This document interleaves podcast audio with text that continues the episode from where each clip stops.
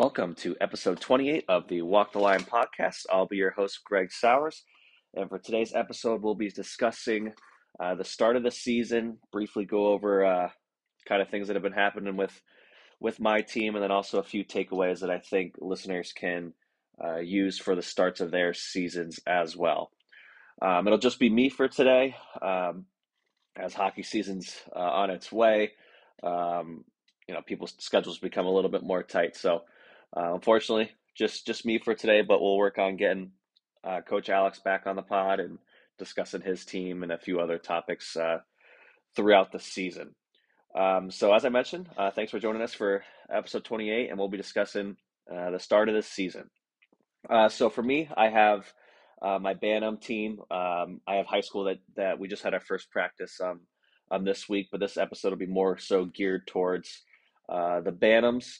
Um, as I mentioned uh, off the top, um, hopefully we, you guys can take some of these things um, that are specific to the, you know, my experience so far in the first two weeks of the year, but use it for for your teams and hopefully take some few things away from it. But uh, for our Bantams, obviously, you know, it's a lot of guys' first year of hitting. Um, we have a very young Bantam team, so a lot of the peewees that I had on last year's Flyers team moved up um, and then got their first, you know, crack at, at Bantam hockey. Um, you know, it's very hard, and I, I, said this in the first two weeks of practice before we played our games. Um, it's very hard to have a player train and get in that mindset of, you know, embracing the physical contact and and being ready to take a hit and give a hit um, in a practice setting. Um, you know, you could do all the hitting drills, you could, you know, teach them about hitting, but there's nothing quite like playing in an actual game against an opponent who's trying to separate you from the puck in a live setting. Um, and we do we did small area games leading up to it. You know, we have uh, second years on the team that you know we're second year Bantams that were hitting last year, um, but there's still you know, a way for players to avoid contact if they're truly not ready in a practice, whereas in a game, uh, you, know, there, there's really no way out. Um, so I think a, a, big takeaway that I saw from our first games this weekend is we played four games. Um, yeah, so I'll recap the weekend really quick. We played four games. Uh, first game, believe we lost eight nothing. Second game was seven one loss.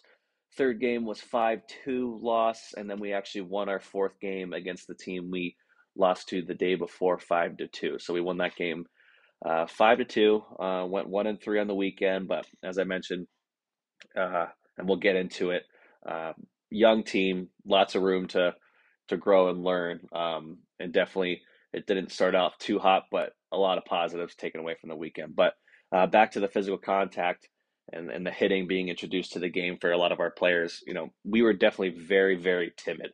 Um, we played uh, an older team our first game, and we're going to play older teams, you know, all the way through the year. But we definitely looked more like peewees than we did a Bantam. Um, and I tried explaining to our guys, you know, to just because you're allowed to hit does not mean you know every time you hit it's going to be this big blow up you know guys and parents are yelling. Um, you know, it's just using your body to protect the puck or gain an advantage on an opponent to take the puck away from from uh, from them. Um, and as the weekend went on, um, it definitely got better. But just you know, kind of a few examples that I can remember from our first couple games. Um, you know, if you if you're approaching a player in the open ice with a puck and it's kind of a scramble, you know, just pucks bouncing everywhere you know, our first game, we had players go for that puck, take a swipe at the puck, and either skate by or almost peel off, um, and then go for round two to try to get the puck again. So if they didn't get the puck, they lost the battle, and they didn't get any sort of body contact in there to remove that player from the puck. Now you fast forward to our third and fourth games, um, and and the the example I'm using is a a first year Bantam, and this example kind of exemplifies the the change we had throughout the year or throughout the weekend. Um, you know, he went in for that that battle, and he didn't blow up the guy by any means. He simply put his body into his chest, removing the player to into the opponent's chest, removing the player from the puck, and the player who actually went to battle for the puck just removed his opponent from the battle, and we had a second player come in and get that that puck. Um, obviously, it's hard to explain over a podcast, but um, you know, it, it it's just being using your body to to gain a competitive advantage over your opponent, and then obviously working together with your teammates to win that puck battle. And there was no there was no big hit. There was I mean you you could probably not even call it a hit. It was just getting your body into a position to battle for that puck or have your teammate come in and help you get that puck. So those little plays all over the ice um, were definitely more apparent in our third and fourth games. Um, and I think you know obviously part of that is there, there's some nerves involved. Um, there's always nerves in your first game, first weekend of games. You know, you got new teammates, new coach, maybe, um, and it's normal to be to, to be nervous. Obviously, um, the first time you do anything, you're probably a little nervous. But I and I, I said this to our players um, during the weekend as well. It's like the the best thing you can do is just get engaged on your first shift, whether that's because you may not even you could get out there, may not even touch the puck, but there's going to be a point on that shift where you're able to give a hit uh, give some body contact or take some body contact. And I, I've played with players who, you know, that would be their, their goal for the first shift is, you know, get engaged by giving hit or getting absolutely blown up. You know, go back for a puck and, you know, have somebody hit you. Obviously, you don't want to put yourself in a bad spot, but, you know, do something that's going to get you engaged, involved in the game. Um, and honestly, just to get it over with, you know, it, it's tough, but, you know, and we'll we'll probably discuss this on a later episode because it's very controversial. But you know, Bantams, you know, you got kids who are honestly six foot, some are over, and then I have kids in my team that are five four, you know, 130 pounds. You know, it's it is completely normal to be nervous about taking a hit from a kid who weighs potentially twice as much as you. Um, and you know, obviously, I I personally believe they should move hitting back to Pee Wee, but that's not my call. But you know, it if you are nervous, just try to get it out of the way, and that's way easier said than done. Um, but in, but engage in the contact rather than waiting for it to come to you. And I think um, again, as the weekend went on, it naturally happens where guys are starting to get hit and give hits, and then by the third and fourth games, we actually started to look like a a Bantam team. Um, and we also, you know, from the and I said this in the locker room as well. Um, this was the one or first instance I've been with a team where we came out for game one of a weekend, and by the fourth game we were completely, completely different team. Um, and I give a lot of credit to our players, obviously, because they could have, you know, losing fifteen to one in our first two games combined. Um, you know, they could have packed it in, could have sulked, could have, you know, thought I was an idiot, you know, whatever. They could have been yelling at each other, but they didn't. They, you know, they kept pushing along. We got better as the weekend went on. We helped each other out. The teammates were talking to each other. Um, I didn't go in the locker room and yell. Uh, in the second game, I did have a little, um, you know, hey, let's wake up, let's start hitting your Bantam hockey player speech. But you know, other than that, it was a pretty calm, uh, calm weekend where nobody panicked, and we improved as the weekend went on. Um, and a lot of that just has to do with the kid's attitude, you know, staying positive, focusing on controlling what you can control and, and realizing, you know, we are a young team and, you know, we, we're going to get better as the season goes on. You know, there's not, it, this weekend isn't it, and it's not going to set the standard for, for our year. Um, another thing we, we mentioned about our first games is, you know, your, your bantams, your, your hitting, you know, it's someone eventually throughout the year is going to get hurt. Um, and we had two guys actually get hurt this weekend. Um, hopefully they can come back come back soon, but um, you know it's part of the game, and there's a reason why there's a huge drop off of player participation from uh, you know peewees to bantams. Then after bantams, it drops even more, just because you know it takes a special kind of person um, to be willing to you know play hockey as a you know it's a hard game. It's a physical game, and um, you know, it takes it takes a little bit of cojones to go out there and battle for those pucks and block shots and get hit and give hits. So um, one of the things I said is, you know, if you're going to play this game this year, and you know, now in your future, if you're deciding to still play hockey until you get to men's league, um, you know, you're going to have to play hurt. And I, I wanted to make sure I explained that in the right way where, you know, there's a difference between hurt and injured, right? So if you're hurt, you got bruises, you're sore, you, you know, you got maybe uh you got the Bauer bumps on your feet, some, you know, your equipment's not fitting the right way. You maybe got a, your hand sore from blocking a shot. Um, that's, that's stuff you can, you can play through. Um, and you can play through being hurt. Obviously, if it's something involving with your head, you have a headache, you know, we, you want to be careful of those things and make sure you don't have a concussion and things like that. But you can play for, through bumps and bruises. So you can play hurt. Playing injured, okay, unless you're making millions of dollars, you know, you hear about these guys in the NHL playoffs and uh, like Bergeron playing through a punctured lung, guys playing with separated shoulders, things like that. Look, you're 13 and 14 years old. I'm not expecting you to do that. You have a long life ahead of you. You got to take care of yourself, and you're paying to play. You're not making millions of dollars. So I'm not expecting anyone to play injured. Playing injured means, you know, you can physically cannot do your role on the ice because of an injury. You got a broken wrist. You're, you got you uh, sprained your ankle. Something like that that impedes your ability to play. You have a concussion, right? there's a difference. I don't want kids to play injured, especially with you know how young they are and they got their whole lives ahead of them. But you know, having kids understand that hockey is a physical game and you will have to play hurt at some point.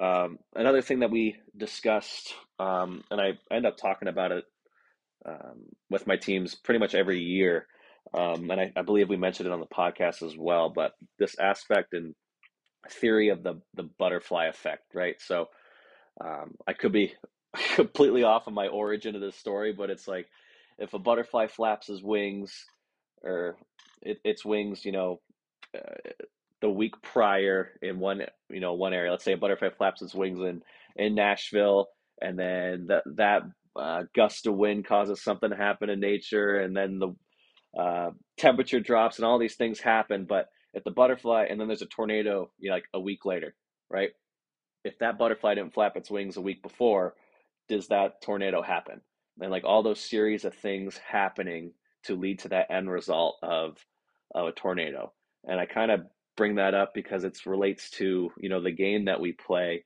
uh, with hockey where you know it could be it could be you know you're in your defensive zone Okay. D gives you're the winger on the wall. D gives you a good breakout pass. You fumble the pass. Puck doesn't get out of the zone. Okay. There's step one. Okay. Step two, the pass, the D who kept the puck in the zone goes D to D at the blue line. And that D gets a shot through on net because our other winger was not in the shooting lane. Okay. There's two mistakes.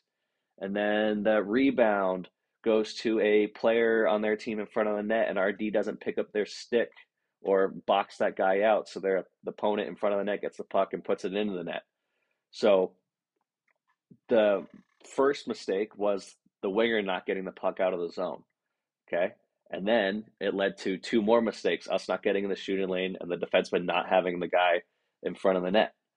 But if st- mistake number one doesn't happen, the puck never goes D to D and never gets shot on net. So it's it I just bring it up in a case of, you know, mistakes are going to happen, but it's how many mistakes that we have in a row that lead to a goal. And obviously something sometimes it's just one mistake, you know, a DDD pass in the offensive zone, the winger picks it off and goes on a breakaway like okay, there's a one mistake goal, but um, just trying to get into our players' heads that you know mistakes are going to happen, but it's how our team responds to those mistakes, and we just don't keep compounding mistakes, bad decisions one after another, leading to pucks on the back of our net. Um, so just a little uh, kind of analogy there um, that I, I like to bring up with our with our teams throughout the year. Um, and again, mistakes are going to happen, but let's just make sure we we limit them and try to stop them on their their course till that uh, quote unquote tornado happens. Um, a couple small things that um, you know happened over the first two weeks. Um, we had guys forget their gear. Uh, forgot a helmet, forgot a glove, uh, little jerseys. Um, so uh, you guys are old enough, okay? If, honestly, unless you're a, a mite or maybe even a squirt, you guys should be packing your own bags. It's time to uh, mom and dad can drive you to the rink, but you guys should take some onus and pack your own bag. Make sure everything's ready to go. You got your water bottle, both sets of jerseys, all your equipment, because um, part of the, the the the game is being prepared. You know, when you're getting ready for the game. Um, if you're forgetting your helmet and your gloves for a game, how prepared are you really to get on the ice and go play? So just make sure you're checking your bag. Um, and then another thing, and this is more of a, a, a coaching uh, perspective, I guess. Um, you know, the first part of the year, the first two weeks, I thought we had a certain type of of skill set, um, and obviously moving up a, division from from Pee Wees to Bantams. Um, you know, it's a, it's a totally different game, bigger, faster, stronger. Um, and I I misinterpreted what we had on the ice, and I think we could, there's obviously a lot of room to improve, but because I I thought we had more more of a base skill set than we actually did. Um, my first two weeks, you know, first week was kind of you know getting the rust off, a lot of passing, shooting, you know, skating, and then um, I actually got into you know forechecks and breakouts, and we talked about the power play a little bit and defensive zone coverage.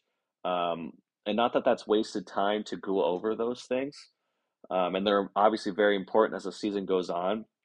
But what I, in hindsight's twenty twenty, what I wish I would have done is making sure that we had a, a base skill set across the board for our team. Because what happened was when we had our first weekend of games, you could see the kids were trying to do the breakout and the forecheck and the things that we discussed, but they frankly just weren't as fast as the other team. We weren't as strong as the other team. We weren't making passes as crisp as the other team. So, and in saying that, it's very important to make sure you're able to do the basic things before you move on to things that are more advanced. So, um, you know, making tape to tape passes, catching those passes on your forehand and backhand, you know, transitioning from forwards to backwards. You know, these little things that are you're doing 10, 20 times on each shift.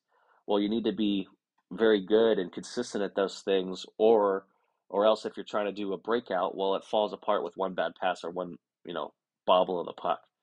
So, um, kind of in in as a reaction to that, you know, this week we we got back to, you know, transitioning a lot of skating around cones, uh, making five ten foot passes. We broke up into stations, so the kids were constantly moving, working on their conditioning. And so this week of practice, we didn't do one breakout, we didn't do one, you know, forecheck. To uh, we, I think we did a couple two on ones, but there was nothing that we did that was system related. Um, to just make sure that you know we're improving on our individual skill sets so that we could take our individual skills and produce a a system that we can all play in um, it's you know it, it's great to have all those those things laid out but at the end of the day if you can't you know skate with a team you're playing against or we can't take a body check or battle for a puck in a corner uh, all those systems are pretty much useless right um, so uh, just a few uh, things that you know happened over the first two weeks in our first weekend of games, but you know the season's just getting started. Um, and as I mentioned, the, the guys stayed positive, and um, I, I, think that's the biggest thing is they didn't shut it down after the first two games, and they came back, kept working, um, listened, didn't get on each other, and you know, but they were rewarded at the end of the weekend with a with a win that they previously lost to. So, or against a team they previously lost to. So um, you know, lots of lots of room for improvement. Season's still young, um, and we'll keep plugging away. We got games in Atlanta next weekend, and uh, Coach Alex will be down there as well. So we'll see if we can knock out an episode while we're down in Atlanta. Um, but I appreciate everyone um, listen to the Walk the Line podcast. Again, this is episode 28, um, and we should have another one ready to go for you next week. So hope everyone enjoys their weekend. Thanks. Bye.